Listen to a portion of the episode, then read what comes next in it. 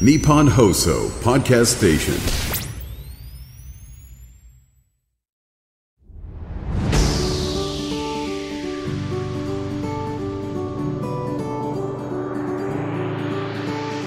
日本放送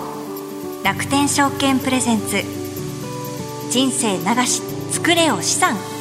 楽天証券プレゼンツ。人生流し作れよ資産。パーソナリティの半沢美穂です。この番組では毎回資産作りの相談役である独立系ファイナンシャルアドバイザー略して IFA をゲストにお迎えしまして資産作りのあれこれを一緒に一から学んでいきます。今回のゲストは前回に引き続きこの方です。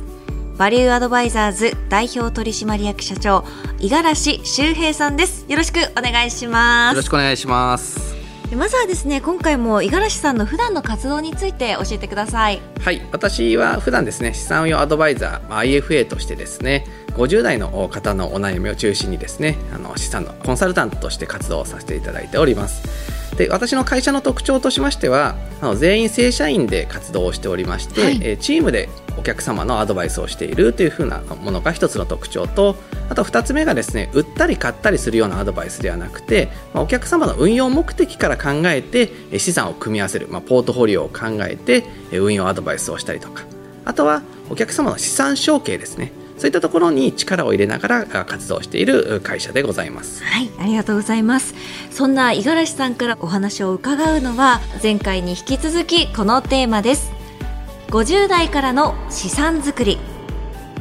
ということで50代以降の方はですねその年代特有の悩みとかニーズとかがあるということで前回あの50代以降の方に提案するお話をお伺いさせていただきました株式とか債券とか配当のお話も出てきましたけれども詳しくはですねぜひシャープ22の配信を聞いていただければと思います。ちなみに五十嵐さんが代表を務めていらっしゃる、はい、バリューアドバイザーズさんにもやっぱり50代以降の方が新規で相談に来られることは多いんでしょうか？そうですね。あの当社にご相談に来られるお客様は実は半分くらいが50代の方というふうな形なので、はい、そうなんですね。結構多いですね50代の方は。えーじゃあ皆さんこう50代になって、はい、相続だったりとか、はい、今後のセカンドライフについてとか、はい、そういったことを考えるタイミングがやっぱり来てるっていうことなんですかね？そうですね。やっぱり50代になると本当にもうセカンドライフが目前というふうな形になるので、真剣にセカンドライフのことを考えて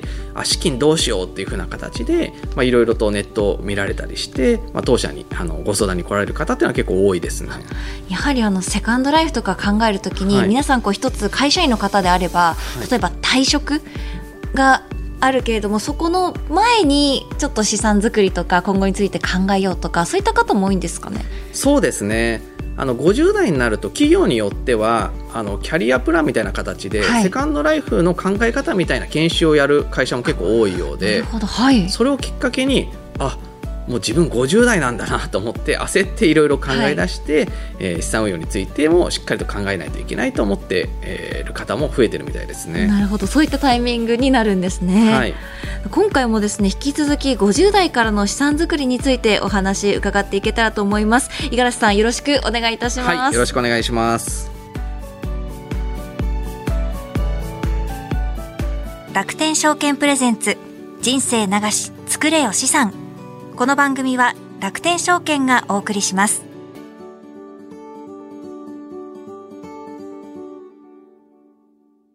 楽天証券プレゼンツ人生流し作れよ資産。改めましてここからはバリューアドバイザーズ代表取締役社長の五十嵐修平さんから50代からの資産作りについてお話を伺います。まずですね50代以降の特徴的な相談内容としてはどういったものがあるんでしょうか？はい。やはりあの冒頭にも申し上げたセカンドライフの資金をどうするかっていうふうなところでしたりとか、はい、あとは最近あの増えているのは親から相続で受け取った資金をどういうふうに運用したらいいかとかえー、証券会社で親が資産運用しててそれをそのまま投資信託とか株を受け取ったんだけど、まあ、どのようにしたらいいかわからないとかそういった相談が増えてますね。そうすると皆さん50代になった時にも、い、ざ相続となったらどうした方がいいのかっていうのがこう迷われたりとか急いで考え始める方が多いっていう印象ですか？そうですね。あの相続って言っても2パターンありまして生前の相続っていうのと実際相続が起こった後の2パターンがありまして、はい、相続が起こった後の相続っていうのはやはりあの突然来るものですから慌ててどうしようっていう風な方もいらっしゃいますしあとはもう実際お金を受け取ってそれをどうしようっていう風な形なので、まあ、一段落して相談に来られるという方もいらっしゃいます。あなるほど。受け取ってからのご相談の方も多いんですねそうですね。どちらかというと当社にご相談に来られる方は受け取った後、はい、この資金っていうのはどうしようっていうふうに考える方の方が多いです。そういった方に向けての相続のサービスっていうのもたくさんあるんですか、はいえっと、相続を受け取った後に関してはその方がどういうような運用をしたいかっていうのをいろいろと相談に乗っていくっていうふうな形で、まあ、普通の資産運用アドバイスと変わりません。はい、でその前の受け取る前の生前の方ですね例えばいろんな相続対策をしたいとかそういった方に関してはいろんな相続の相談メニューっていうのがございます。この対策っていうのは具体的にどんなものがあるんでしょうか、はい、はい、相続対策っていうと皆さん大体まあ、相続税をいかに減らすかっていう、はい、まずはそこが一番に私も思い浮かぶんですが。そうですよね。皆さんも税金減らしたいっていうようなことを考える方が、ね。はい、非常に多いんですけれども相続対策っていうのは実は3つあるんですね3つ。はい、はい、1つ目が遺産分割対策ですね。分割の対策、はい、はい、これどういうことかって言いますと誰に何を継がせるかっていうことをまずは決めた方がいいというふうな形ですね。なるほど、はい、例えば5000万円の家と現金2000万持ってる方がいらっしゃいますと。言った時にお兄さんがじゃああの5000万の家を継がせたいと親的には、はい、もうこの家は代々続いているから、まあ、長男に受け継がせたいと。ただ、えー、次男の方はまあ現金2000万でこう渡していきますよって言った時に実際相続が起こった時にお兄ちゃんは5000万円分の家をもらってるからいいんですけれども弟からすると2000万円の現金しかなくてお兄ちゃん5000万のものなのになんか不公平じゃないっていうふうな。そうですよね。3000万円分ぐらいちょっと足りないなってそうなんですよ。思いそうな気もしますが。はいなのでそういうような問題とかも起きてしまったりするので、はい、まあ、事前にどういう思いでこれを残していくかっていうのも家族も含めながら誰に何を残すっていうのを考えていくのが、まあ、あの分割対策っていうものになるので、はい、まずはそこを考えていく必要が、えー、あの重要かなと思います、ね、なるほど。この分割対策の一つに、あの例えば遺言書とか、はい、それをどうしていくかっていうことにもつながってくると思うんですが、はい、この辺りはサポートいただけたりするんでしょうか？はい。遺言書の作成もあの当社はサポートをさせていただいております。そうなんですね。はい、はい、ただですねあのやっぱりこの遺言っていうのはあの誰に何を残すかっていうところだったりとかあの税金の対策とかあこれ3つ目の対策なんですけども、はい、3つの対策が全て終わった後に遺言っていうのは書いていくっていう流れが一番いいかなと思いますね。なるほど。そうすると今、はい、遺産の分割の対策がまず出ましたが、はい、2つ目はどんな対策になるんですか、はい、2つ目は納税資金対策というふうなものになります。はい、例えば、えー、じゃあお兄さん先ほどの話ですと5000万円家もらえますって言った時に相続税を納めないといけないって言った場合に不動産だけですとそこの部分っていうのが現金がないわけですよね。そうですね。ものとしてはないですよね。はい、不動産はあるんですけれども、はい、納税する資金がないといった時にどういうふうにそこの資金を事前に捻出しておくかとか。そういう納税の資金をどういうふうにするかっていうことを事前に考えるのが納税資金対策というものになります。はい。そして3つ目は？はい3つ目が皆様が一番大好きな相続税金の対策というふうな形大事ですねこれも、はい、ここではいかにですねあの相続税の方をまあしっかりと節税していけるかということを考えていくっていう形になります。ちょっとここで私お伺いしたかったんですが相続税の対策というと、はい、相続する側とされる側いると思うんですが、はい、これはどちらの方に向けてのお話になるんでしょうか？はい。これは基本的にあのやはり親世代に話していただいた方がいいかなと。ですからまあその相続する側ですね、はい、する側の方とこの相続税の対策をお話をして、相続した時に、はい、まあ、例えばたくさんこう税金がかからないようにとかそういったことにつなげてもらうっていうものなんですか、そうですね、まあ、あの正確に言うと一番最初はあのする側でもされる側でもどちらからでもいいんですけれども、はい、最終的にはこうする側の意思っていうのをしっかりと示さないといけないのでまあ、親世代から対策をしたいって言った場合は結構あの話がスムーズなんですね。なるほど。ただ子供世代からはい。行く場合は親にちょっとその相続のことで考えたいんだけどみたいな言うのって結構言いにくいんですよね。言いにくいですよね。はい、ですけれども最終的なやっぱ決定権というのは親世代なので子供から入った場合っていうのはちょっと一工夫が必要になってくるっていう感じになります。と今家族間でのお話あったかと思うんですけど、はい。親子だったりとか兄弟だったりとか、はい。もしかすると親戚もっとこうはい。広い範囲ではい。遺産をどうするかとか相続どうするかって話になる方もはい。いらっしゃるのかなと思うんですけれども、はどうやってこう資産を把握したりとか話し合いっていうのを進めたらいいんですかね？はい、例えばですね、まあ、これお子様から行く場合でしたらあの他人の話を年に1回お正月とかに出してみるとかっていうのはいも一つの方法です。うーんなるほど。これは他人の話を出してみるっていうのは具体的にどういったことをしたらはい。いいんでしょう、例えばですねあの知り合いの〇〇さんが相続の際にもう兄弟で揉めちゃってすごい大変だったみたいだよとかっていう風な形で、あんなに仲良かった兄弟なのに相続の資産をめぐってもうなんかもう口も聞かなくなっちゃったし、もう絶縁になっちゃったみたいであんな風になったら大変だよねって。うちはそういうことをちょっと避けたいからちょっとなんかみんな家族で話してみないみたいなはい。形とか、なるほど。そういうふうにあの他の人の話を出すと、比較的話しやすいかなと思いますのでそういう一工夫するといいかなと思います。なるほど。じゃあ家族で集まった時とかに、まあ、自分たちのお家のことも、ね、お話ししたいと思うんですけどちょっと話しにくいなっていう方ははい、ちょっと他でこういうことがあったんだよっていうところから入っていくっていうのがいいんですか？はい、それがやっぱ一つの方法ですし、あともう一つはやっぱりあの相続税と、まあ、さっき3番目でも出ましたけどもその相続税のことっていうのは親世代も気になっていることで、はい。まあ、子供になるべくそういう負担をかけたくないっていうかおあの親御さんがやっぱり多いですのでちょっと相続税の対策とかもいろいろ考えた方がいいんじゃないっていうふうなことで詳しい専門家いるから一緒に話そうよみたいな形で専門家を巻き込んで話すと、はい。その相続税対策があくまで最後なんですけれどもでもフックとしては皆さん引っかかりやすいのでそうですね。はいれをきっかけにそこをあの話してさっきの3つの対策をしっかり立ててないく必要なことをやっていくっていうことなんですね、これらはあのどのくらいの時期からどんな準備をはい、私たちはしていくのが一番理想的なんでしょうか？早い方でしたらもう50代60代から、はい。あのお子さんへの相続対策っていうのを準備をするともうかなりその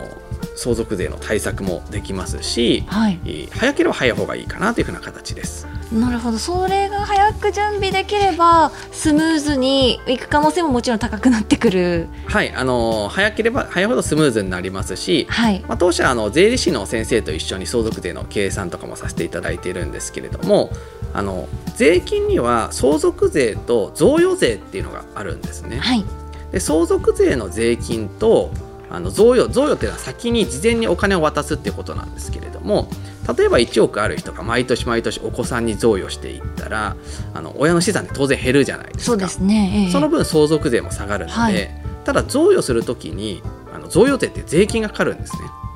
その贈与税と相続税を比べてどっちがお得かっていうふうなことも比べられることができますしその毎年贈与する金額っていうのも少なく長くやれば税負担って少ないんですね、なので早くやれば贈与税の総額も減るっていうふうな形なのでやっぱり早くやった方があのいいかなと思います。なるほど。あとはあの対策としてはバリューアドバイザーズさんの方ではい。家族口座を持つ方もいらっしゃるとお聞きしたんですが、はい。このあたりはこう対策としてメリットがあるんでしょうか、はいあの当社ではご家族で口座を開設していただいている方っていうのは約4割近くいらっしゃるんですけれども。4割？はい。はい。いらっしゃるんですね。これどういうことかっていうと親と子供とか、えー夫婦とかおじいちゃんと孫とかっていう風な形で家族を口座を持ってるっていう風なことなんですけれどもこれはあのメリットとしてはやはりお子さんに生前贈与をしてお金をどんどんどんどん渡していくっていうのができるんですね。でお子様で長期の投資っていうことをやっていくと資産っていうのは複利でどんどんどんどん膨れ上がっていくので、はい。たとえあの贈与税が例えば10万円310万円渡すと大体20万円取られるんですね。はい。でも20万円取られたとしても残った290万円を長期で運用すれば20万円で全然カバーしてしまえるんですね。はい。なので、えー家族で口座を開いてなるべく子供若い世代で運用していく方が例えば田中さんって家があったら田中家としては、えートータルでお得になるというふうな形です、ね。なるほどそういった考え方、やり方っていうのがあるんですね。はい、はいありがとうございます。とあの例えば60歳になると、はい。まあ、退職とかいろいろタイミングがあると思うんですが退職金だったりとかあとはイデコの制度もありますよね、はい。この受け取りはいもあるかと思うんですけれども、これに関しての相談も出てきているんでしょうか？はい、やっぱりあの50代の方ですと退職金の受け取り方っていうのはどうした方がいいですかっていうう相談っていうのはすごいあの出てきますのでまあこの受け取り方って結構重要かなと思います。なるほど。受け取り方が重要っていうのははい。どうしてなんですか、例えば退職金を一時金でもらうパターンと分割でもらうパターンっていうのがあるんですけれども一時金でもらうとかなりあの所得税が優遇されているんですね。はい。なのでなるべく一時金で受け取った方がいいですしこう分割で受け取りたいと思われる方もいらっしゃるんですけれども分割ですとお公的年金の毎月もらう金額に退職所得も分割でもらうと社会保険料とかもかかってきてしまうところがあるんですけれども、退職金を一時金でもらうと社会保険料とかもかからないですし税金のいろんな優遇があるので一時金でもらった方がお得というふうな形ですね。なるほど。とあのこのイデコについて今あの若い世代でも積み立てされているっていう方多いと思うんですけれども、はい60歳を迎えた後にどういったこう手続きで受け取るんでしょうか？はいあの受け取りの手続きとしましては、まあ、書類が送られてくるのでそれをもとにあの手続きをしていただければ受け取れるというふうな形になってます、はい。この受け取りの際に注意した方がいいことは何かありますか？受け取りの際に注意するのはやっぱり解約のタイミング。例えば、えー全世界の株式に投資するうもので投資している場合でしたら解約する時期によって結構大きく変動することがあるんですね。なのでその解約タイミングっていうのは結構注意しないといけないえー点かなと思います。その注意しなきゃいけない点をはい。考えるときにポイントになることって何かありますか？ポイントになってるところは例えば、えーすごい暴落してない時。はい。昨年でしたら、ええ。えーロシアのウクライナ侵攻っていうようなものがあってはい、大きな出来事ありましたね。そうですよね。株式市場結構暴落したんですね。そういう悪いニュースが出てる時っていうのは株式市場って結構大きく下落してるところが多いので、はい。そういった時には解約せずに結構そういう時怖くなってあもう今もう解約しようと。そうですよね。下がると今なのかなとかはい。思う方もいらっしゃるかなと思うんですが、はい。持ち続けた方がいいっていうことですか？落ちてるなって思ったらちょっとでも回復するまで持つ方がはいメリットはあるんですかね。はい、あの持ち続けた方がいいですね。今75歳まで最大持てるようになってますので、え基本的に長く持っていただいた方がいいですし、暴落している時には解約しないとはいいうふうなことは大切なポイントかなと思います。なるほど。あとはあのサラリーマンの他にもですね、フリーランスとか、今いろいろな働き方の方いらっしゃると思うんですけれども、はい皆さん一時金で受け取った方がやっぱりいいんでしょうか？一時金で受け取っていただいた方が結構お得かなと思います。で受け取る時のポイントなんですけれども、まあ、サラリーマンの方でしたら先にイデコの解約金を受け取って5年間置いてから退職金をもらうと退職のその所得控除になる期間っていうのは両方とも例えば30年勤めていて、えーイデコがあー15年とかだったらイデコ15年、えー退職金の所得控除も30年っていうのが両方とも使えるのでそういうふうな受両け取りの方使えるんですね。はい、ポイントっていうのももらい方の、まあ、非常に重要なポイントかなと思いますね。今のお話も含めてやっぱりこう、情報として知っておくことって私すごく大事だなと思ったんですけれども、はい。まあお仕事とかいろんなことを皆さはい。んされていらっしゃる中で、情報とかどういったこう何をいつしたらいいのかっていうのははい。どういう方法で皆さんこう知るのが一番こう楽と言いますか、はい。お気軽にできる方法になるんですかね？そうですね。今ですとやっぱり YouTube とかでもいろいろ出てますし、あとまあいろんな書籍も出てますしあとまあ雑誌とかそういったところでもあの見てもいいと思いますし、はい。あとはその楽天証券でもいろんな情報を発信してるので、はい。まあ、そういったコンテンツ楽天証券も口座を持ってるとメールマガジンっていうのがいろいろ送られてくるんですね。その中にいろんなコンテンツが入ってるのでそういうのを見るだけでも結構勉強になりますしそれしかも楽天証券のメールマガジンなんか無料で見れるんでそれはすごいお得かなと思います、ね、なるほど。じゃあ身の回りでこう取り組みやすいところから少しずつ情報収集必要な時にやっていくっていうのが一番こう手軽になりますかね、はい、そうですね。はい。はい。皆さんもちょっと YouTube とかにもお話ありましたけれども今本当にいろんなもので情報を得ることできると思いますので、はい、ぜひやりやすいね取り組みやすいところからやっていただけたらなと思います。ということで今回のゲストはバリューアドバイザーズ代表取締役社長五十嵐修平さんでした。ありがとうございました。ありがとうございました。楽天証券 presents 人生長し作れよ資産。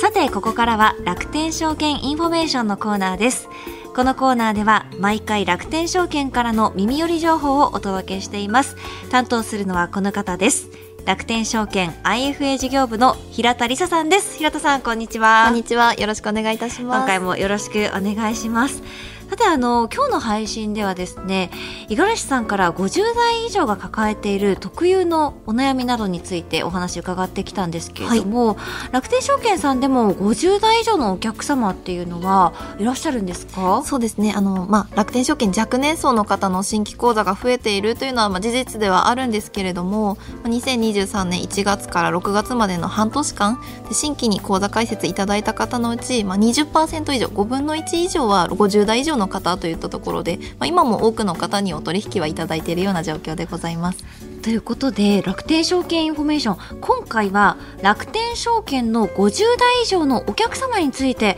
ちょっとお話伺ってみたいなと思います。はい、平田さん楽天証券では50代以上のお客様先ほどあのお話あったかと思うんですけれども5分の120%ぐらいいらっしゃるんですね。ですね新規の開設で5分の1以上といったところでございまして、はい、今全体で言うと、まあ、実はそのネット口座のお客様と IFA 講座のお客様で年代の属性というのが異なっております。はい、ネット講座のところではボリュームゾーン、まあ、30代40代なんですけれどもアドバイザーに相談した上で資産運用を行っていただいている IFA 講座のお客様に関しては50代60代が多いような状況です。あの分布で言いますと、まあ、去年のあの2022年12月末データにはなってしまうんですけれども49%約半分以上の方が50代以上の、はい、お客様というような状況でございまして。えーあのご家族の資産の相談であったりとかお金のまつわるお悩みっていうのもまあ特有の課題があるというふうに先ほど五十嵐さんもおっしゃられてたと思うんですけれども、はい、まあ、そういったところからアドバイザーへ相談する選択肢を選ばれる方が多いような傾向でございます。なるほど。あのぜひですねこれを聞いているリスナーの皆さんにお届けしたいお話っていうのは何かあるんですか？はい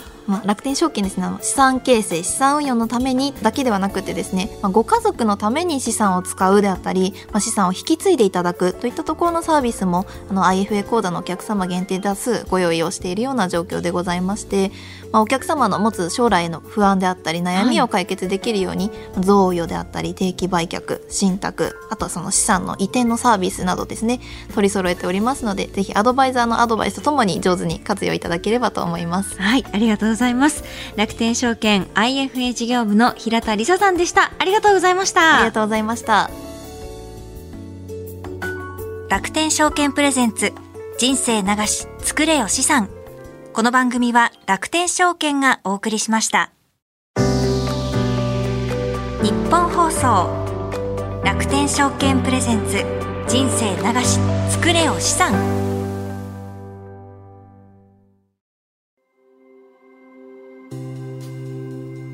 皆様には資産運用において信頼できるアドバイザーはいますか？大変複雑でかつ専門的知識を必要とする金融商品をどのように運用していけばよいのか？ご自身のライフステージに沿った適切な資産運用ができているのか不安といったお客様の声を非常に多くいただきます。多くの悩みを伺う中で最大の課題は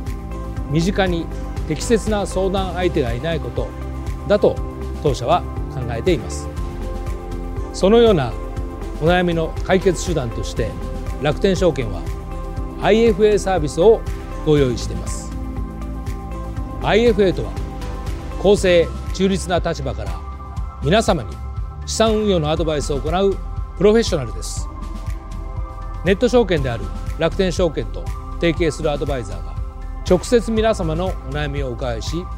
家計の見直しから資産承継までお客様のニーズや将来計画に沿ったさまざまなアドバイスを行います。アドバイザーは特定の金融機関から独立した立場で真摯にお客様と向き合い大切な資産を一緒に増やしていくことを常に考えています。さらに全国各地域に根ざしたアドバイザーはお客様やそのご家族と長期的なお付き合いをしながら皆様に寄り添って活動しています。楽天証券はネット証券として多くの金融商品やサービスを取り揃え便利に低コストで金融商品を運用いただけるプラットフォームを提供しています。今後はさらに皆様のニーズや課題に踏み込み最適な解決策を提供していくことは大切だと考えています。その中でも IFA サービスは皆様の資産づくりをお手伝いするために重要なサービスです。これからも楽天証券はこの IFA サービスを通じてお客様と共に資産づくりに取り組んでまいります。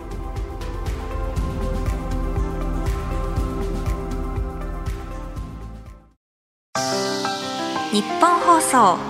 楽天証券プレゼンツ人生流し作れよ資産。今回もエンディングの時間となりました。今回はですね相続のお話を中心にお伝えしていったんですけれども相続こうする側もされる側もっておかないといけないことってやっぱりたくさんあるんだなと思いましたね。皆さん覚えていらっしゃいますか？相続対策3つあったと思いますのでぜひこの放送ですねもう一度聞いていただいて振り返りながら家族の間で何を話し合ったらいいのかっていうことについても考えていただけたらなと思います。こちらの番組楽天証券プレゼンツ人生流し作れよ資産では毎回資産作りの相談役である独立系ファイナンシャルアドバイザー略して IFA をゲストにお迎えしまして資産作りのあれこれを一緒に一から学んでいきます。最新エピソードは毎週金曜日午後5時更新です。資産作りのお悩みや質問番組の感想は ifa.1242.com ifa.1242.com こちらからお待ちしております。